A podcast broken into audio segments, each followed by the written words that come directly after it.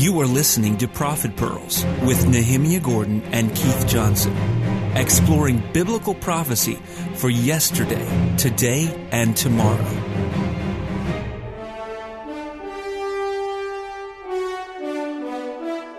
Scripture, the final frontier. These are the discussions of the Prophet Pearls podcast.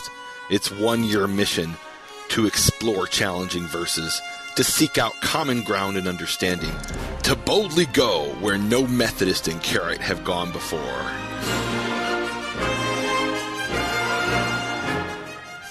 That's You it. to add the- you to add- Wait, can we add in that music? Absolutely. Do you think about this stuff? Like, do you I sit down do. and write this? Well, no, I Yeah, was I was driving in the car somewhere, and, and this came to me, and I'm like, this is it. We're tr- you know this is my intro. Keith is a shalom shali. That, that's your Yeah, thing. yeah, yeah, yeah. Now this is your thing. That well, it's good, and you get this for a few more weeks, and then after that, we can go back and forth because we're going to be together again. Why are we going to be together? Because we're Thank taking God. the chance. What? do- let's see. Today, I think we started an hour ago. That- it's about well, about forty-five minutes. Actually, actually, just now getting no, I think. Oh yeah, it was an hour ago. Yeah, 45 minutes ago. about an hour ago. So, folks, um, please bear with us. We're trying to we're trying to put this together. Uh, we're we're do, we're trying to do our recordings, and then for those who don't know, we're going to be meeting together in the land of the prophets in Israel, so that we can be together like we were for the first ten episodes, and record together. Prophet pearls, and I think it's significant that we're going to be at the place where the prophet spoke, where a lot of the places. You know, and, and isn't this a picture of Amos three three, the verse that's that, that's translated in the King James? Can two walk together? Uh, how does it in the King James? With, with, uh, Mhm, unless they agree, yeah. Unless they agree, right? And in the Hebrew, it's Mm. can two walk together without having met one another? Yeah. and we just can't even have this conversation unless we meet on the common ground of, of the internet and Skype, and and and the the government where you are is, isn't having it, and, and the internet infrastructure I have am is I'm actually right now out in the on the Olympic Peninsula, in the only as far as I understand this is the only non-tropical rainforest in the world, and it doesn't Hmm. have the best internet where I am. A place called Sequim. wow. So And where are you? Swim. I'm in Sequim. Yeah, and I'm in, around. I'm in Shan. Well, actually, right now this week, while while you all are listening to this, I am still in the bush of Africa, and on my way back uh, to Ch- to China for. You know, it's interesting. We're doing like what's what's called a Far East Middle East. Uh, I don't use. I don't like to use the word mission. I would say it's an initiative, and the doors are flinging open. We'll talk about that later. But I'm actually in this part of the world. You're in that part of the world. And now we're going to try to, to, to look into the book of Jeremiah, which I have Yeah. been looking forward to this. This is a this is an interesting this is an interesting uh, section that we're going to look at. But I do have a question. Yeah. Before we get started, now I, I'm just checking on this. Uh, is it your understanding that it's it's that it's uh, Jeremiah 34 8 through 22, and then Jeremiah 33 25 and 26? That's is, correct. Is that your yeah. understanding? Yeah, that's correct. And so. uh, Okay, and so do we do we get to start with thirty three twenty five through twenty six? Well, I mean, we should do it, and we should end with it. And and I mean, I think we've talked about this in the past. Like, and here it's actually So really. you're going to tell really, me we're going to go backwards. We're going to we're going to read the first part and then go backwards Ken and jump back and forth. of course. Oh, okay. All right. But Okay. but um, you know, so why did they do that? And we've talked about in the past that that um, you know, you have the situation, and we could talk about it like in general, but but meaning that, like why is it that you know in the past that we had is they plucked two verses like a few chapters later, and it was so they could end on a good note, and here they chose the last two verses.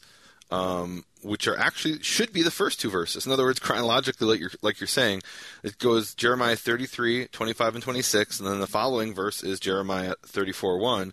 And what they did is they put the last two verses at the end to end on a good note, because the end of 34 isn't really a I'm not note. buying this whole thing anymore. I mean, this No. this whole thing about switching and grabbing certain verses and putting. Look, we're doing this. We're going by what the what the reading is, but I have to tell you, I mean, it's a little frustrating. Like when you're you're in a passage and then they cut that part and go to Yeah. another part and go to.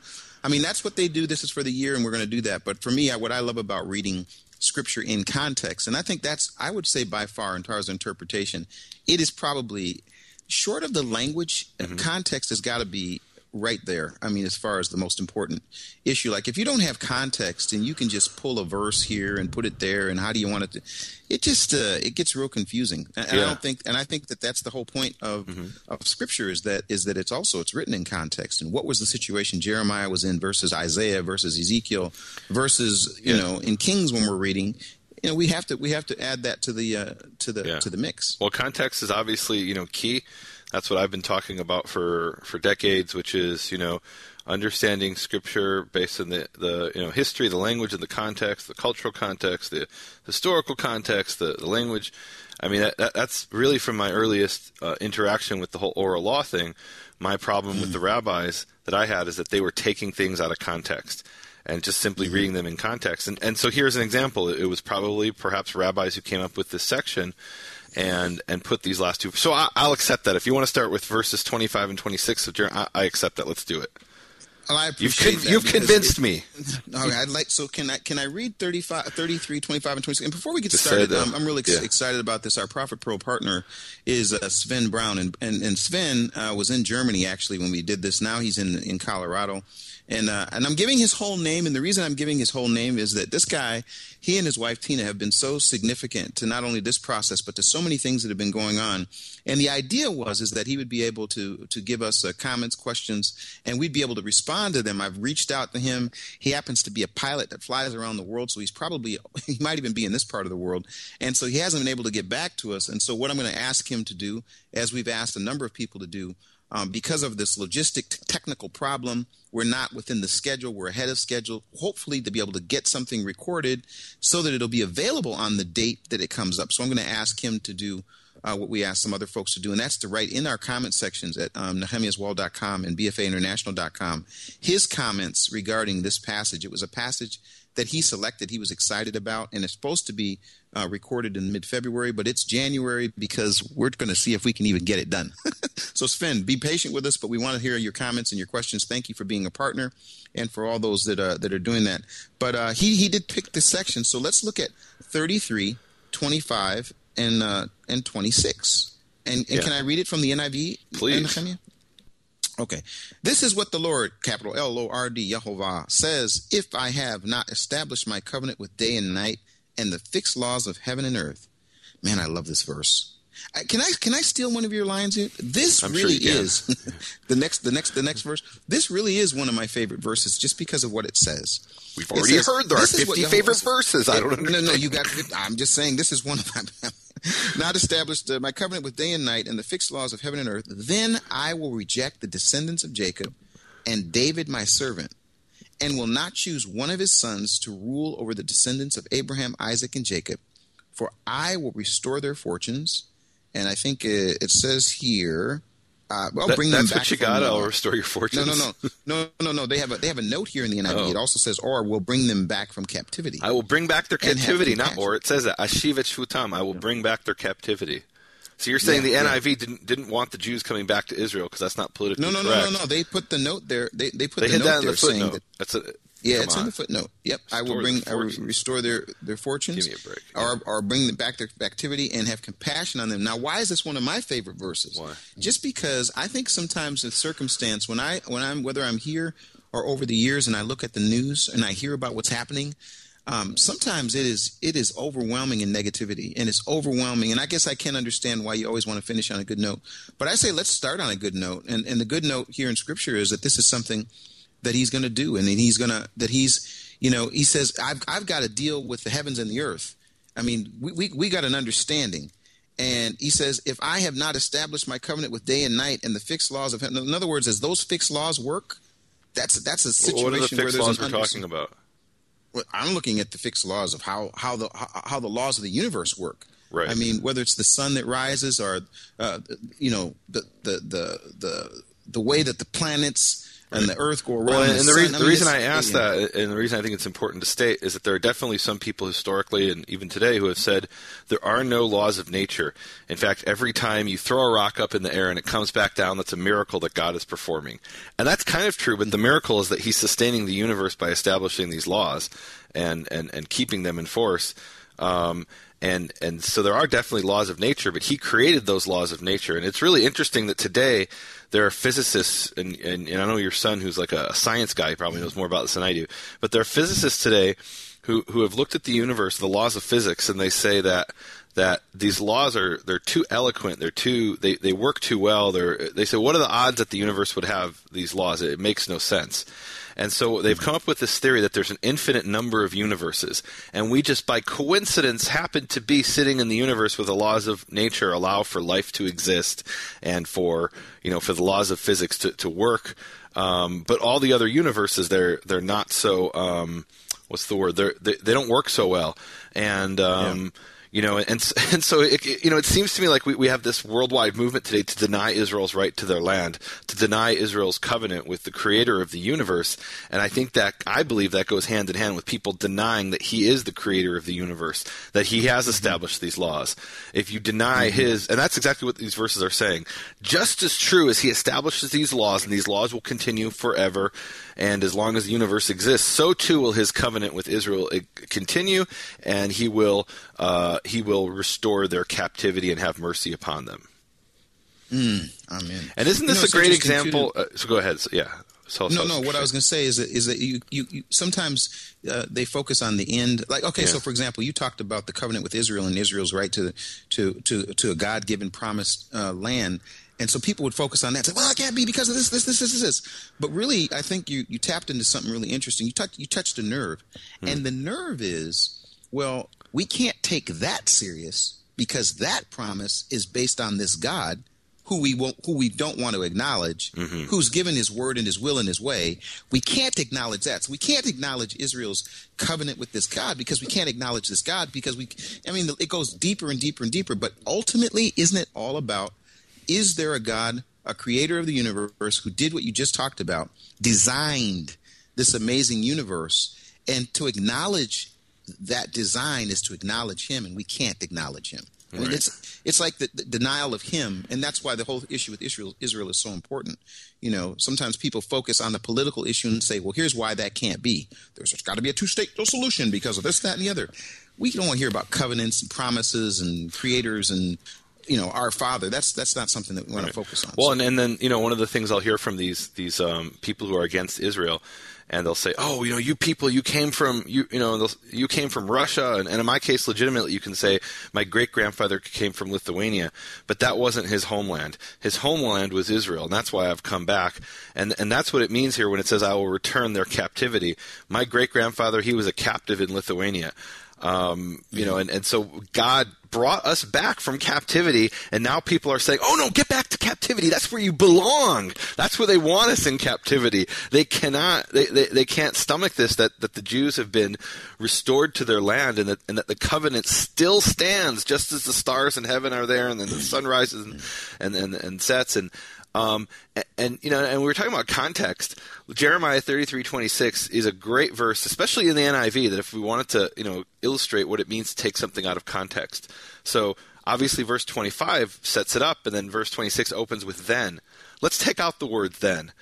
And, and, if we take out the, the, word then, we can read the verse, I will reject the descendants of Jacob and David my servant, and will not choose one of his sons to rule over the sons of Abraham, Isaac, and Jacob. Meaning you could do that if you want to take things out of context. This is why context is so important. Exactly. You know, someone once exactly. pointed out that it says in the Bible there is no God. Of course, the full verse says, the fool says in his heart, there is no God. But I can show you those words. There is no God in the Bible if I take it out of context. Yeah. And this is Isn't what people, this is what people like to do. Uh, I want to point out two really interesting things about this passage. One is that we have the name Isaac here is unique. Uh, doesn't appear this way anywhere else in the Bible. Uh, it's Yitzchak with a tzadi, and here it's Yitzchak with a sin. Um, those are two different letters in Hebrew. They sound a little bit similar. They're made from a similar part of the mouth, um, but they are different. And so it's interesting here that he says Yitzchak, and is there something to that? Um, Yitzchak is he will laugh. Yitzchak is he will play. I don't mm-hmm. know that there's anything to it, but maybe there, maybe somebody can come to the website nehemiaswall.com or, or your website, Keith, and they can share in the comments maybe an explanation of why it would be he. The name would be here. He will play instead of he will laugh. Hmm. Yeah. Wow. Yeah, well, so now one, yeah, one more thing about this passage. So one one of the controversies that I'll hear a lot about in in in, in um, you know, the especially from Christians and Messianics and Hebrew roots people, not all of them, but there's a certain segment of them who they're just not comfortable with the with the Hebrew Bible. They there's this Greek translation of the of the Tanakh called the Septuagint, and they're much more comfortable with that. they don't really want to acknowledge the, the Hebrew Bible. Um, they'll say that I, I, we even we've even encountered some of these people who I think probably are extreme, but they've actually said that Hebrew Bible is anti-Yeshua. Uh, you know what I'm talking about, right? There are mm-hmm. people who have said that, um, and then said, and then we're like, okay, so what do you? If you, you're rejecting the word of God, no, no, I accept the word of God. They'll say, but we want to use the Greek text. Oh, okay. So, can mm. you? Do you have a Septuagint there, Keith, by any chance? You know, I really don't. I'm actually don't. in this part of the okay. world where I have limited ability to carry okay. all of my library, Nehemia. Are you seriously asking me that question? I, have got it on my laptop. So, if, oh, yeah. so, so I want to invite people to look at the Septuagint, the ancient Greek translation of Jeremiah 33, verses 25 to 26, and see how it differs in the Hebrew. And, and I'll just give you the answer because I know some people won't look it up. It's not there. Those two verses do not exist in the Septuagint. And in fact, you can go all the way back to um, Jeremiah 33:14, and then uh, read through 26. Those in, that entire section does not exist in the Greek, and you've got to wonder: is this a Greek agenda, or is the Greek text just completely corrupt and, and you know inadequate to the point where it's missing? A, what is that like over 10 verses? Um, mm-hmm. Good question. Yeah, it's something you know. If you do, if you do, what I what I really do love when I'm, I can, at least for me, when I'm sitting in my little office and I have all my books and library and all that stuff, and you can you can take a look at things and you can ask these kinds of questions, which I think are phenomenal questions because it it gives you a chance to understand the significance of Scripture, the, the Hebrew text, and how important it is, and how how reliable comparatively it is. And I, I think that man, I, I, that's just a great example of what you just brought up. Yeah, you know, as a place of uh, ref- reference, man, helpful but as as a place of uh, ultimate authority, the original scriptures. I mean, that's that's just that's got to be where we start. You know, yeah. we have to start there. So, but isn't that isn't that interesting that that the you know the the church embraced you know certainly the Greek Orthodox Church embraced this Greek Septuagint that doesn't even have this promise to Jacob. And, and, of course, there's other verses, so I don't know that that was the exact agenda, but they're definitely no. much more comfortable with th- their version of Jeremiah 33, 25 to 26, which doesn't exist, than they are with, we've got to deal with the Jews. Yeah, They've got a legitimate, you know, claim here. Yeah, exactly. Yeah. Exactly. Well, now, you know, this, this, if, if we can, um, yeah. if we can go to 34, and partly, I'm going to just be honest with you, I want to yeah. make a confession right away. What's that? Um, people probably don't understand uh, the stress of, of, of not being able to to, to, to get a recording and, and you know you and I I mean this is some funny things that, that we catch as far as what we say and during all that stuff but you know one of the things that, that for me is that I'm I'm a little bit nervous because when we're in the same room together and we're sitting together and we've got our little recording device and we can talk back and forth, it seems like there's a little bit more flexibility. But I don't know at any phrase, any sentence, any period, any exclamation mark where you're just going to say hello, hello, right. are you there? so I just have to tell right. you, I'm it's under a bit of stress. Yeah. You know, it's like a witness under a certain stress. You know, they, they put a gun to their head and say, "Now tell us, did you say this?" You know, it's like I'm I'm I'm a, I'm a witness under duress right now. Testify, brother. yeah. Jeremiah so, uh, thirty four one. Can we start? Well, actually, um, Nehemia, just so you know, it's it's not thirty four one, and I, I, I want you to know it's not going to start not. at Jeremiah thirty four one. It starts at Jeremiah thirty four eight. I did an in depth study on what. Oh, oh okay, sorry. Prophet yeah, Pearl passages. You're right. You're right. I know you're right. okay, no, just kidding. So, but reason I, I, I came to this section that um, with a little trepidation is uh, is that we're going to talk about this issue of slaves and and you know people okay. um, people who who you know and again context this is one where context to me is really important. Let's just, let's just jump right into it, can we? Sure. In, in verse eight, um, I'm going to read a little bit, then you can read. I'll read through up to eleven, and then you read in twelve, if that's okay. Sure. The word came to Jeremiah from Yehovah after King Zedekiah had made a covenant with all the people in Jerusalem to proclaim freedom for the slaves. So we got to stop. Yeah. Because the question that I had right away when I read this, when he says he said he decided to proclaim freedom for the slaves, I'm asking, is is this because he's proclaiming freedom to the slaves specifically is this a jubilee issue? Is he doing it because he realizes that they've gone beyond the the, the, the, the time period of when they're supposed to have slaves? Is this a you know is he has he been convicted? Is he fallen under conviction? Is there some political reason? Is there a military reason? Like when you read that when you see that uh, he decided this this proclamation of freedom for the slaves certainly you've got to know what the answer is for that. What, why is he doing that? Yeah um, so do you have a thought on that or well, no. Well, for me, when I read it, the first thing I did Yeah. Is what we always do is we, you know, go into context and say, okay, where can we find out, you know, what's happening here? And of course, we can go to, you know, Exodus, the parallel passage um, Right. in, in the original Torah pearls, in Exodus 21. Um, happens to be the passage which we already did talk about, obviously in the original Torah pearls, and I encourage people uh, to listen to that on both uh, on, uh, BFAinternational.com and NehemiasWall.com, um, where we talked about this this specific passage and didn't you know cross over into the prophets uh, very much. But that's the first place where this where the where's the ah, excuse me where there is this clear instruction about what's supposed to happen to slaves. But what hit me was, uh, and we can talk about it a little bit later. But what hit me was that context in Exodus 21 and then Deuteronomy 15 that seemed different. But when I heard proclaiming freedom for the slaves, you know, I'm like, well, is this a is this a jubilee proclamation? So let, so You know, let's a- so let's Yeah. so here we've got to really dig into what's called the the, the, the distant context, the broad context, and the broad context here. It doesn't start in Jeremiah. If we started in Jeremiah, we, we, we might be left with um, not maybe not an answer. Um, yeah. So, or, or not as clear an answer. So we've got Exodus 21 verses 2 through 11, and, and I apologize to those reading in the English. It might be one verse off. I'm reading in the Hebrew. I'm not going to read the whole passage, but Exodus 21 2 through 11 that has a section on male and female slaves. And then mm-hmm. in Leviticus 25 39 to th- to 55 has another section on slaves. And uh, and then Deuteronomy 15, 12 to 18. So we've got three different passages in three different books. And and the truth is that the Exodus passage and the Deuteronomy passage are virtually identical. Um, there's some significant differences we talked about in the original prophet, original Torah pearls, I believe. Um, but so they're very similar. But then the one in Leviticus 25 is is, is kind of stands out. And and it's interesting because w- which one of these three passages does does Jeremiah go back to? And and the only conclusion I can come to is it goes back to all three.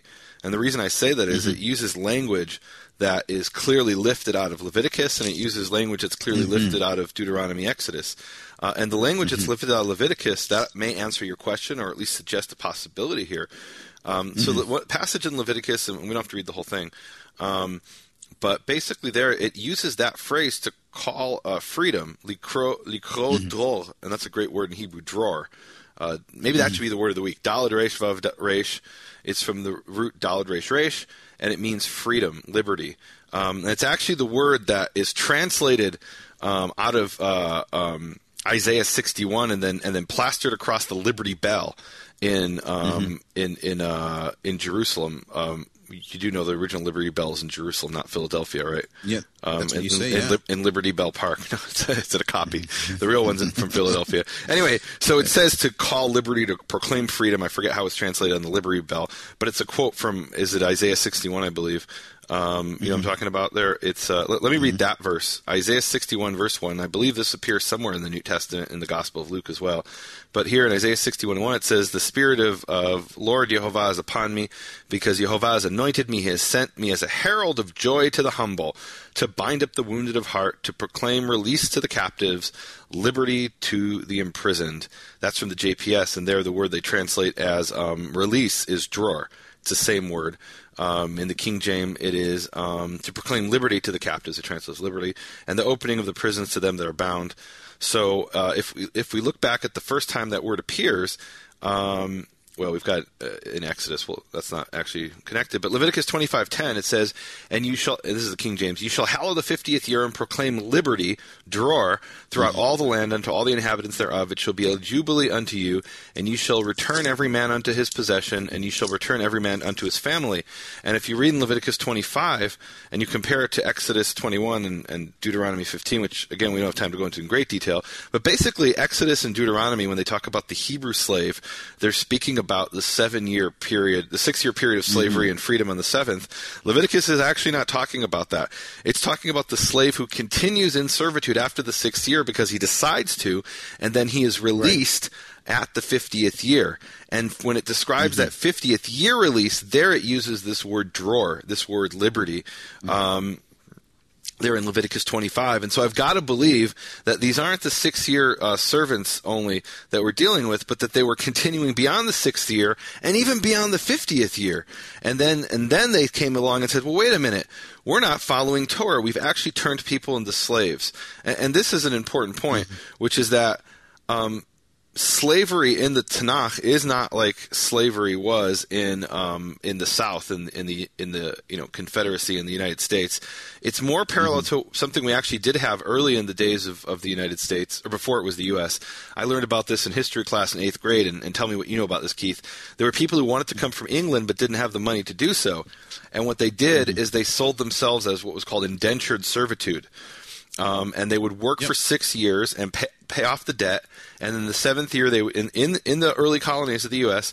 Um, before it was the U.S. the colonies, and and the seventh year they would go free and they would owe no more debt to anybody. They'd be a free person, just as if they're you know just like anybody else. Mm-hmm. And that's more parallel to what we're describing in the Bible. People who go into debt and to pay off their debt, they sell themselves yes. into indentured servitude. And what was happening in, um, in, in in the time of Zedekiah and Jeremiah is that they were keeping these people. They were saying, "Yeah, you work for six years, you're mine now. You're going to be mine forever." And then and then they felt bad at some point and said, "Oh, okay, well, we know we're supposed to free these slaves as it is written in in, in the right. Word of God," but then they reneged right. on their promise. Mm-hmm. You know, it's something that the uh, we also I was studying about this this issue of indentured servitude, and, and, that people would be there and they would they would make this deal and say, okay, I owe this amount, and so I'm going to do this to get it paid. And then they had this issue where they said, well, I don't. I'm not gonna. I'm not gonna be able to make it the whole time. So I'm gonna try to try to get out of the deal. And in getting out of the deal, what people really don't don't realize about that is that the people that were in Europe that served that that were becoming indentured uh, servants, what they could decide to do is say, okay, I'm not going to be a servant anymore, and so I'm going to quote unquote break the deal and kind of go in and be a part of the population, and no one would be able to tell one way or the other whether this was a person that was used to be a slave, uh, indentured servant, or not. And so that became a that became a real big issue in the United States. Did they States have to pay they, for that, or like how did they? Just, well, they just no, I'm saying like I'm saying like just imagine this. Okay, I, yeah. A little off topic, but just imagine. Yeah. So someone, you know, um, comes over to the United States. You know, they're gonna they're, they're gonna sell themselves. They're gonna make themselves an indentured servant, and then halfway through, they say, you know what, this is just this is not all it's cracked up to be. I don't want to do this anymore, but I want to stay in the United States. I want to. I mean, I want to be. You know, at that point, I want to be in, in the, the colonies. colonies. Yeah. So they say, and they say one day, I'm not going to be an indentured servant anymore. So what do they do? Well, I don't know what they do. They, they go to another town, and, oh, and, and, and no one knows. Are they a servant? I you see. see what I'm saying? So that was that ended up being a really a, a big issue, and so they had to be, try mm, to find out how that. do you how can you yeah. tell the difference. So, anyways, that's that's another discussion. So, how would they tell but the difference? What's the answer? They they couldn't tell the difference. Oh, yeah. Okay. So then they had to find a different group of people where they could tell the difference. Oh, okay. Yeah. See, so I was, not aware of really that aspect of it. Yeah. Yeah, yeah. You know, so it's a little something to discuss. But anyway, but I want to I want to ask this question. So, so are you from from your perspective? You yeah. used the, the word of the week, but you pulled that word from a different passage. No, it's it's from I, verse eight. No, where you? Where, it's Jeremiah no, 34, saying, 33, 34, 8. Dror. Okay, so when we went to to call for themselves okay. dror, to call for themselves liberty. So they proclaimed ah, okay. liberty. So now, can you explain? Can, and can then he repeats that later in the passage as well. He also says it in verse 15. It says, uh, it, let me read you the JPS says in verse 15, Lately you turned out and did what is proper in my sight, and each of you proclaimed a release to his countrymen. You, you called dror to his countrymen, and you made a covenant accordingly before me in the house which bears my name. And then again, verse 17, it says, oh, I'm going to hold that for 17, though. he says it a third time. It's three times it appears. Okay. There it has a different meaning. or so same meaning, but different context. Week, but yeah. you said maybe it should be the word of the week. No, it should definitely saying, be the word of the week. Do you want it? Absolutely. Okay, can you give in a little bit slower? Tell oh, what the word of yeah. the week is. So it's a, it's the word dror Dalet Resh Vav Resh, and it, it's made up of from the root Dalet Resh Resh, and it means liberty or release. Okay. And what kind of word is it? What kind of word is it? A Hebrew word. You're not going to give him any more technical. I mean, you you you've really gone. It's a noun. I don't know. It's obviously a noun. okay. you need me to tell him it's a noun. Liberty in English is a noun too. Okay, I mean, and look, I we're having an issue because uh, we're, our Hebrew expert, and and, and, yeah. and, you were you were doing uh, the, the, the reading of the Hebrew, and and come to find out that you you did the Hebrew reading, and, and it was the wrong passage, Nehemia, and and so and so, but you fixed it. You, you fixed that situation, and yet I didn't fix it because I just put it up, and and and, and I kind of find out a week later it's the wrong passage, so I'm, I'm, I'm pushing you on your technical. you're our, you're our in-house uh, you're our in-house uh, Hebrew expert. So, but the reason I asked that uh, yeah. is there anything else about the word? is that sometimes, and I, have noticed mm-hmm. this more and more, people yeah. love to get, you know, it, it, doesn't have to be overwhelming, you know, it doesn't have to go into great depth, but they like to find out what something is and they can go and check and see what it is. Right. And, so you're pushing me. You know, so now I'll give you a little bit more of a tidbit. Um, so the word dror also is the name of a certain type of bird. Um, for example, it appears in Psalm 84 4, where it says, Even the sparrow has found a home, uh, and the swallow a nest for herself in which to set her young. And um, that word where they're translating as swallow is dror. It's a type of bird. And then again, Proverbs 26 2, it has the same uh, same meaning, same same word referring to um, some type of a bird. Again, it's translated the JPS as swallow in the King James, they translate it as, um, yeah, also a swallow. Of course, we don't actually know what kind of bird it is. It's some kind of bird that has a nest. Um, it's got but, freedom. We know that, right? And so that's the point that it that it becomes this um, image of the bird is f- flying free. It's no longer a captive. Um, and then here we have to ask the question: What came first, the name of the bird, or the concept of liberty and freedom? And that's difficult to answer. My guess would be it would be the name of the bird because Hebrew tends to have concrete terms first and then abstract terms afterwards. A bird is concrete; you can see it, you can touch it. Liberty is kind of an abstract term.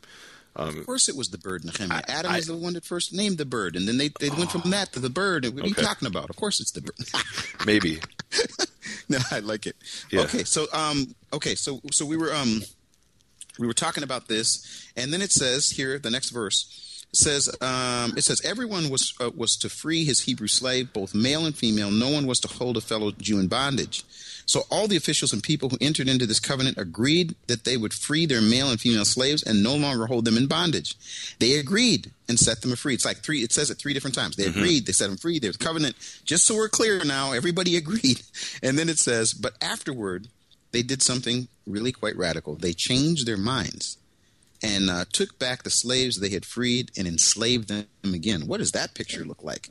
You know, I mean, I, I mean that seems that seems uh, took back in English seems kind of casual, but I mean, how do you take back unless it becomes a bit um, a little bit more a, a little bit more um, oh i'm i'm, I'm sure i'm sure it involves chains and and whips exactly. and you know and, and, and intimidation and and you know mm-hmm. beating people up no question about that yeah people don't go willingly into slavery um, especially when they way you know like so the indentured servant in a sense was was kind of like a contract worker today. Like he said, okay, mm. there, here's what you're going to give me if, if I if I do what for six years. Okay, I'll agree to that. But once that six years is up, he's not going to stay, you know, as a slave, uh, you know, um, willingly. And, and and here, you know, here they're basically forcing people into into and this is really slavery and and can I say this? I hope this isn't politically incorrect and if it is I don't care. But this is slavery in the African sense meaning this is hmm. what happened in Africa. There'd be somebody out in the you know in the bush of the Kalahari and he was walking around preaching the word of God and then he was just kidnapped. And then before he knew it, it was on a boat. I mean I don't have to tell you this. You know this history better than mm-hmm. I do. Mm-hmm. um, it wasn't that he said, "Oh yes, I would like to work for your plantation." it didn't work that way, right? I mean, uh, uh, uh, right. we agreed that there's a completely different ballgame, and so now we're start, we're actually dealing with something very different, which is not what it was intended mm-hmm. to be. And so here I've got to go to the verse in Leviticus. Can I bring up the verse? It actually appears yes. twice in Leviticus. Um, where he's talking about this idea of you know slavery isn't supposed to be permanent; it's for this you know limited period of time.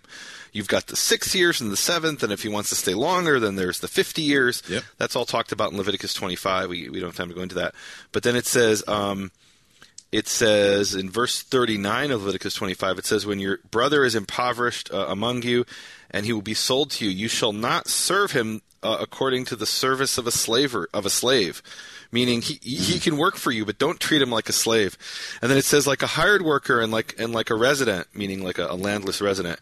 He shall be with you until the year of the jubilee. He shall serve you. That's in verse forty of Leviticus twenty five. Mm-hmm. Um, mm-hmm. So we've got this idea that uh, that you know that yeah he's going to be your slave officially, but you're you're going to treat him like you would any hired worker who could walk off as, as soon as he wants to, um, even though he mm-hmm. can't walk off. And then verse forty two, I'll skip ahead. He says, "Ki avadaihem, for they are my slaves or my servants, who I took yes. out of the uh, I took them out from the land of Egypt."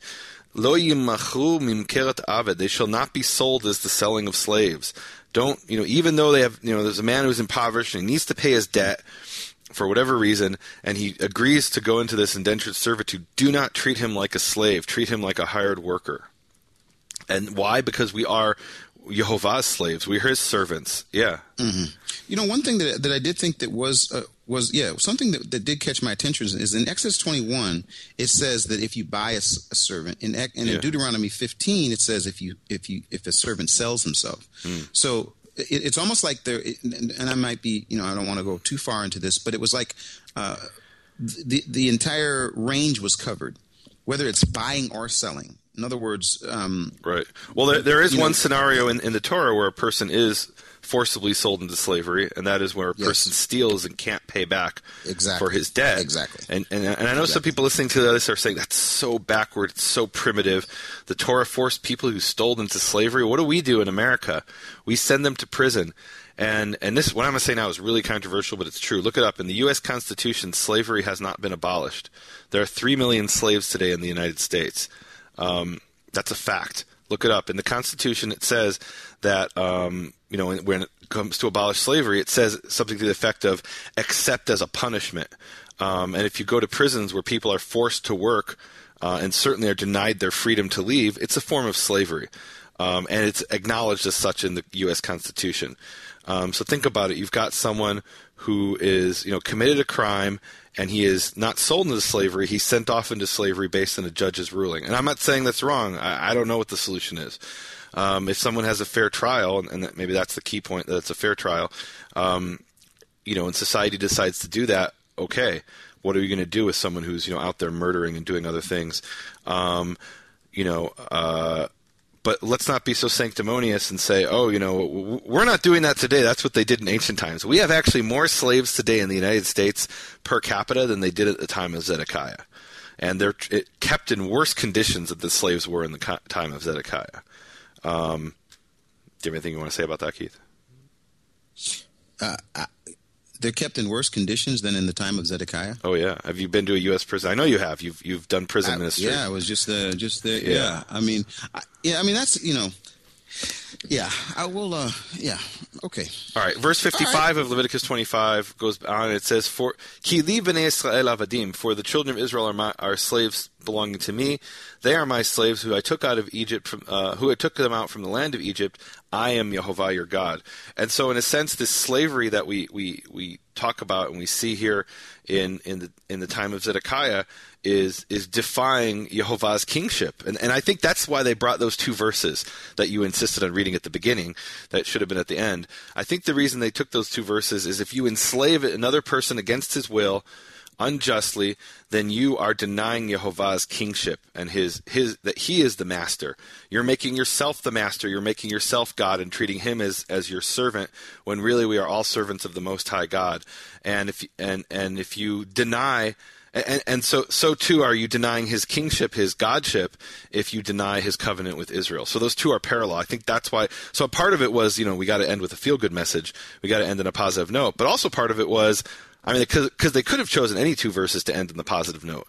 Why did they choose choose those two verses? Because there was a covenant here that Zedekiah made. The covenant was that we're going to keep God's covenant that He made in the first place. That we're not going to enslave our fellow human being against His will. Um, unjustly, and instead uh, they violated that. And and God's covenant with Israel is a similar sort of covenant. It, you know, if you deny that covenant, then you're denying His godship, and if you and if you enslave people, you're, you're denying His godship. Well, I, I'm that a tell you word what I appreciated about it. Yeah, no, divini- uh, divinity. I don't know that He's It's a Yeho- new that prophet he's God. word. Yeah, it's, yeah. God the root word. is GD. No. Yeah, you know, it's it, when when we go on though, um, and it says, and, and this is where I think what your your point is really Mm-hmm. um, is driven home because it says, then the word of Yehovah came unto Jeremiah. This is what Yehovah, the God of Israel, says: I made a covenant with your forefathers when I brought them out of Egypt, out of the land of slavery, and I said, every seventh year, each of you must free any fellow Hebrew Hebrew slave, Hebrew, who has sold himself to you. After he has served you six years, you must let then let it go and let him go free. Excuse my uh, blundering. Uh, your fathers, however, did not listen to me or pay attention to me.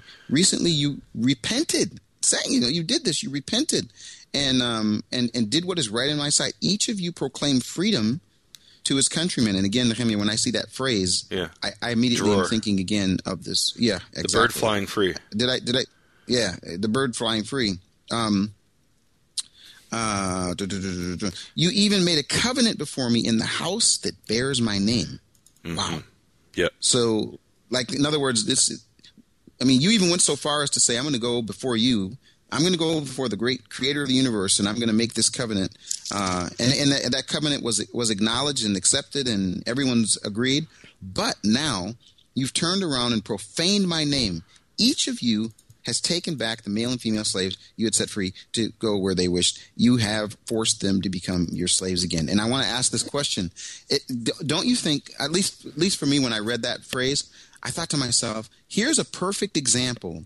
Where you read over and over again, and maybe you can go on the computer real quick and ask how many times the phrase "to profane" to profane my name or profaning my name Oh, or my name was profaned. Yeah. Uh, while you're doing that, tap tap tap. Maybe put the two words together. Put a little wild card in there. See what you can find as that phrase. Uh, that, that's technical talk for those who don't understand. No, I'm just kidding. So I've No, got why you do that? approximately 52 instances, uh, or I'm sorry, half Okay, of that. So me, 20, 26 ins- instances.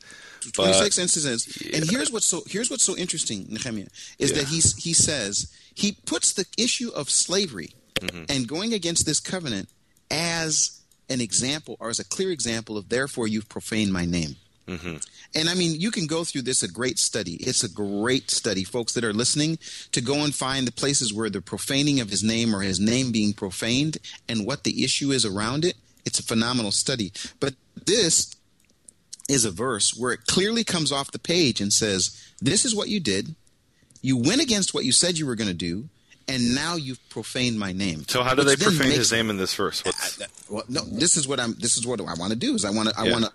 I want to look at this because it says it went before them and the the house that bears his name. So it it seems in that situation they would have probably. But well, we find out later as we're reading about the covenant. But Yeah. the idea of them um, uh, vowing in his name, Mm-hmm. making a promise in his name, swearing in his name. This is what we're going to do. And he says, so you use. It's like you used my name to make this covenant. And then you profane my name by breaking it. Right. So so we really have two two usages of that term, and they're really the Mm-hmm. same. But um, so so I wouldn't I don't like the word profane in this context. I I, I prefer to translate this as to desecrate because that's the Mm. meaning of the word lechalel. Lechalel is to desecrate. So to desecrate his name, uh, it's more than Mm. just to profane. So to desecrate his name, and, and they did that in two ways. One is they made an oath in his name and then didn't actually keep the oath. And so they, they spoke falsely in his name. And number two is we have this concept in many places in the Tanakh, in, in the 24 or so, 26 or how many, many verses, that um, where your actions can desecrate his name. So, for example, the first time, one of the first times, Leviticus 18:21, it says, "And thou shalt not let any of thy seed pass through the fire to Molech, neither shalt thou profane the name of thy God. I am Yehovah." So, um, burning your child in fire as a sacrifice to Molech is desecrating the name of Yehovah. Now, what does that mean? They didn't say his name while they were burning him, you know, burning their child alive. Um, but by doing so, eh, they represent his name. What you do as Israelites, as God's people, people look at you and say, "Oh, that's one of those Jewish people. That's one of those Israelites. That's one of those people who believes in the Word of God and the Torah." And this is how they're behaving. That's a desecration of His name. Um, So there's actually taking his name in a false oath, like in Leviticus 19:12. It says, "You shall not swear falsely by my name, profaning the name of your God. I am Yehovah." But it's also through your actions, which maybe even don't actually speak the name, but you bear that name through your actions. Everybody who who you know behave who who lives um, it, who who claims to live in accordance to the word of God and then and behaves that way is desecrating his name. And then Leviticus twenty one six kind of wraps up that section. It says. Um, they shall be holy to their God and not profane the name of their God.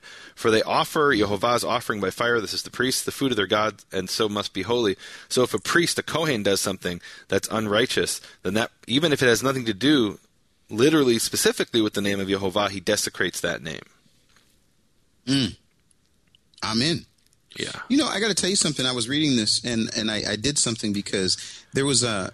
There's always been this issue, and you, you really brought it up earlier as far as what it what it meant to, to be a slave in that situation, whether it was buying Yeah. or selling. It was according to Torah. The Tanakh is clear about how they're to be treated, and I just thought it was interesting that that that it that like some people would say, well, this is a, this is not this is not a main issue. This is a side issue. This is just one of the many issues that took place. But as we're reading, we find out that this now whether it was the the straw that broke the camel's back, or, or you know, or the, or the or the reason that the camel's back was broken, um, it's really a big deal. I mean, it, it really is a, a, major issue. And you said you said it was parallel to the fact that in, in, in by not living according to this this understanding and what he says and how we treat uh, uh, you know our fellow our our our our, our neighbor how you want to say it our you know their fellow uh, their fellow their their neighbor their person their friend their their their brother their sister uh, ended up being the issue that finally said okay that's it. It's over.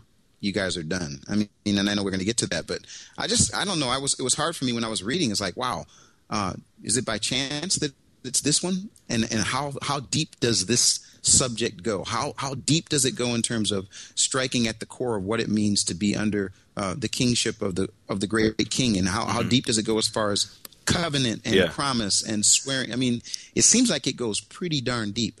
Yeah. Now did we read verse 17 yet? Can we talk about verse 17 no no you're gonna go, you're gonna do it's your turn to read. Okay.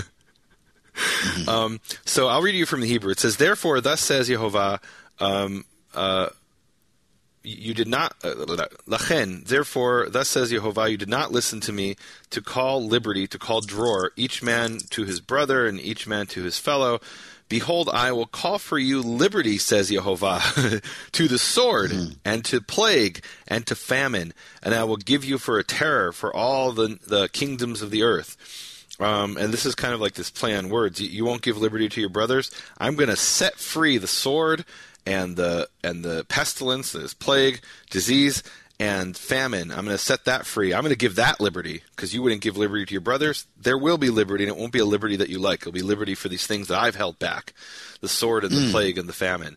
Um, but I think this is interesting in verse 17 because up until now, as we were reading, and we kind of, you know, we were looking at the broad context, but if we'd only read Jeremiah, we might have said, wow, these are such benevolent people. They had the opportunity to hold slaves, and out of the goodness of their hearts, they decided to set the slaves free. That's that you could read it that way, um, at least part of it. But here it makes it really clear. I commanded you to uh, to call liberty. So this was something that God had actually commanded. They weren't doing something out of the goodness of their hearts. They were mm. required to do this. And that's why I go back to the Jubilee. And, and again, it's a little confusing because he said six years and the seventh year set free. Um, so, so why are we saying it's the Jubilee? Because this term here we have in verse 17 of Jeremiah 34 to call dror, to mm-hmm. call liberty, that is, again, taken from Leviticus 25. It doesn't appear in, in, in, the Exodus or the Deuteronomy passage, and that's speaking about the liberty in the Jubilee year. So we've kind of got two issues here. One is the Jubilee, and one is, is the, the sabbatical year, the Shemitah year, when they would go free if if they wanted to, and if they wanted to stay, they could you know stay longer, but then eventually they would be set free in the 50th year. Um, and uh, yes, yeah, so this one makes it clear that they were required to set them free. It wasn't an option; it was something they were commanded to do. And so they, and so why did they make a covenant? It's interesting. Why make a covenant to do what God already commanded you to do? Can you talk about that, mm. Keith? That's a great question. That's a great question. So the, so the answer, they, I, they... I think the answer is, is, you know, is human nature. So wait, you know, and it's kind of like this thing. Okay, God commanded us to do something, but no one else is doing it. I'm not going to be a freier and go do it. You, you know, that's, mm. that's this Hebrew concept of freier. Um, I'm not going to be a sucker and go do what, what God commanded if nobody else is doing it. All right, if everybody comes together and we all agree at the same time, and we at the same time we agree we're going to press the button and say dror, liberty then then I'll do it because everybody else is, is, is agreeing to do it. Um, mm. and, and, I think that's what happened. That you had the socioeconomic system that was was you know inherently corrupt. It was based on holding these slaves, and one man say, "Oh, I want to set my slaves free." Okay, well that means I'm going to be impoverished and, and you know compared to my neighbors. And so what they did is they came together and they said we're going to all set our slaves slaves free because God commanded us to, and what we're doing is unjust. And then of course then they then they reneged and they took the slaves back. Um, but this was something they were commanded to do. You know something? I, I was reading this and I was thinking, and, and not only again the picture it was kind of surprising. I have to tell you, it was kind of mm-hmm. surprising as I was reading this because one, the image, as I mentioned in the very beginning, is like you know proclaim the, that sounds like a jubilee, and then of course you brought yeah. up the language issue, yeah. and then going through those three passages, but then it goes further and says you made a covenant, and then it says you you made a covenant at the place that bears my name. So now I'm getting that picture, and then it adds one more one more verse that yeah. um that even clarifies the picture more. It says that, uh, it says here. I w- it says the men have violated my covenant and have not fulfilled the terms of the covenant they made before me. Then it says, I will treat like the calf they cut in two and then walk mm. between the pieces. Now, what yeah. does that make you think of? Yeah. It makes you go back to Abraham, you know, where yeah. it, it, it, the covenant is made and he cuts the animals and he, and, and, and he walks between the pieces. And we talked about that in the original Torah pearls. And I just thought, man, this is, I don't know, Nehemia, this, I don't know why, but it's like the image just became 3D. Yeah. Because this wasn't like, you know, okay, guys, okay, we agree. You know, tomorrow the law changes. No, this was an entire I mean, it was a was, covenant. This was so. so, so it's Genesis fifteen ten is the passage you're talking about, where it mm-hmm. says, "And Abraham took uh, and he took for himself all these, and he split them in in, in the middle, and he put each uh, piece against the opposite." Uh, but the birds he did not uh, cut into. And then it talks about how he walked between the pieces. So this was a covenant. And, and here, this raises an interesting possibility of why they're doing this in the form of the covenant specifically, and that's because first of all, a covenant is something that binds you. It's it's it really is. Once you make the covenant, mm-hmm. you are bound by it. But also, we have this idea in another pl- number of places in the Tanakh, and I think we talked about this in the original Torah pearls, that the covenant wasn't a one-time thing at Mount Sinai and then they were done with it. That we actually see in a number of places in history they renew the covenant, and it may be something they renewed on a regular basis. Um, and here, this might not be a new covenant that didn't exist before. It might actually be a renewal of the covenant. And that explains why they took the animals and split them in halves and walked between the pieces. They said, wait a minute, this is how Abraham made the covenant. We're not, this is not a new covenant. This is, this is a renewal of the covenant of Abraham, of covenant with Moses. Um, and we must renew this covenant by doing what was done in, in the previous covenants. Amen. Um, and that may be the reason that they split these animals because that, that's that's unique to two places. It's not unique. It appears in two places in the Tanakh where they they made a covenant by cutting an animal in half and walking between it. It's Genesis 15 and this passage in Jeremiah 34, and that's there's mm-hmm. got to be a connection there. There's got to be that they were echoing back to, to that event in, in, the time of Genesis. Yeah. yeah. Oh man, amazing. Okay, well, um, we, we have got a, we've got a couple verses, but I, I, have to tell you, you know, I'm I'm I'm kind of in a time machine, yeah. Um, because it's today is January, but by the time this comes up, if in fact we make it through, it'll be February. Yeah. Uh, in the middle of February, and and then after that, within a couple weeks, we will be uh, meeting and trying to go over these passages, obviously in um, and you know over a period of a couple weeks where we're really going to have to be prepared because uh, we're going to have to do a lot of work yep. and we, we, really do need people's prayer and we'll, we'll talk more about that but before we go to these two verses Nehemia so what are you doing in the middle of a rainforest that's not a rainforest yeah, so you know, I, I'm in uh, northwest, the northwest in um, in Washington State, and I and I originally came here to visit with my mother and, and my sister. My mother flew in from Israel, and my sister lives here. And I thought, okay, I haven't seen either of them in a very long time. I'll fly over there. And then I ended up, you know, once it became known that I was here, um, I was, you know, contacted by various people who said, "Well, would you come in? Would you speak in our at our fellowship in this place? And would you come and talk to our?" Con-? So I've actually done. While by the time I'm done here, I'll have done uh, six different events. Um, Wonderful. In, in, a period of three weeks um, that were never planned in the first place. It really was just supposed to be kind of like some family time, and mm-hmm. um, I was, you know, kind of called to do this. I feel like I've been called to do this um, by Yehovah, and, and when people come to me and, and ask me to come teach the Word of God, I, I, I respond. And, and, so this is what I'm doing out in the rainforest in the middle of nowhere, and I've got to wonder who's going to ever actually come out here, and you know I have no idea. Like like literally, this is um, you know like, and, and, on top of that, it's winter, and, and I don't know if you know this, Keith, but before we started the recording, I had to turn off the refrigerator and the heater. Otherwise, uh, you wouldn't be able to hear me because I'm kind of in this little cabin here in the middle of nowhere, and uh, there's you know ambient room noise, and and um, so yeah, you know, and, the, and, you know, my ministry is Makor Hebrew Foundation. My website is nehemiaswall.com, and, and people contact me through the website, and they say, "Would you come and would you speak to our congregation? Would you speak to our fellowship? Would you speak at our church, our synagogue, our temple?" And um, if I'm able to do that, I, you know, and the arrangement is possible, then I then I do it, and I, I really feel that, mm-hmm. you know, one of the things I, I want to do to with you know what I want to do is set people free with information you know, is empower people with information and set them free because we, you know, we may not have slavery today, but we definitely have the spiritual bondage that I've seen people all over the world are, are, are subjugated under the spiritual bondage, and, and, and it comes from not having knowledge and um, being forced to rely on other people. And so, what I want to do is not just teach people and give them information, but really to empower them with information. That's really what I'm about. Mm-hmm. Um, that's what my ministry awesome. is about. Awesome. Well, it's interesting. We're going to be um, t- today. By the time this comes up, mm-hmm. I should be safely back uh, upside down in the earth, having traveled all the way down to uh, Namibia, the southern part of Africa, where we'll be able to share people with people the opportunity just to just to meet with people with people to speak to teach to preach do all those sorts of things but one of the things i'm going to i'm going to do is i'm going to ask folks those that are listening right now rather than going into any, any great depth about it. I've, decided what I'm going to do is an update from these different parts of the world, and, and I'm going to make those available right on the front page of BFAinternational.com. So you go to the front page of BFAinternational.com, and it will say "Catch Up with Keith."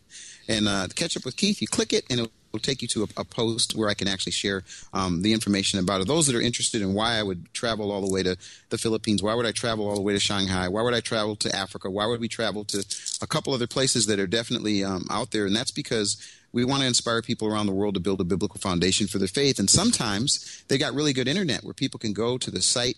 I was sitting down with a man here in this part of the world. I took out my iPad. I had my little MiFi. I clicked it. I went to the page, bfainternational.com, and this man uh, was looking at this information, and he was blown away that he had access to all that information just right on the internet.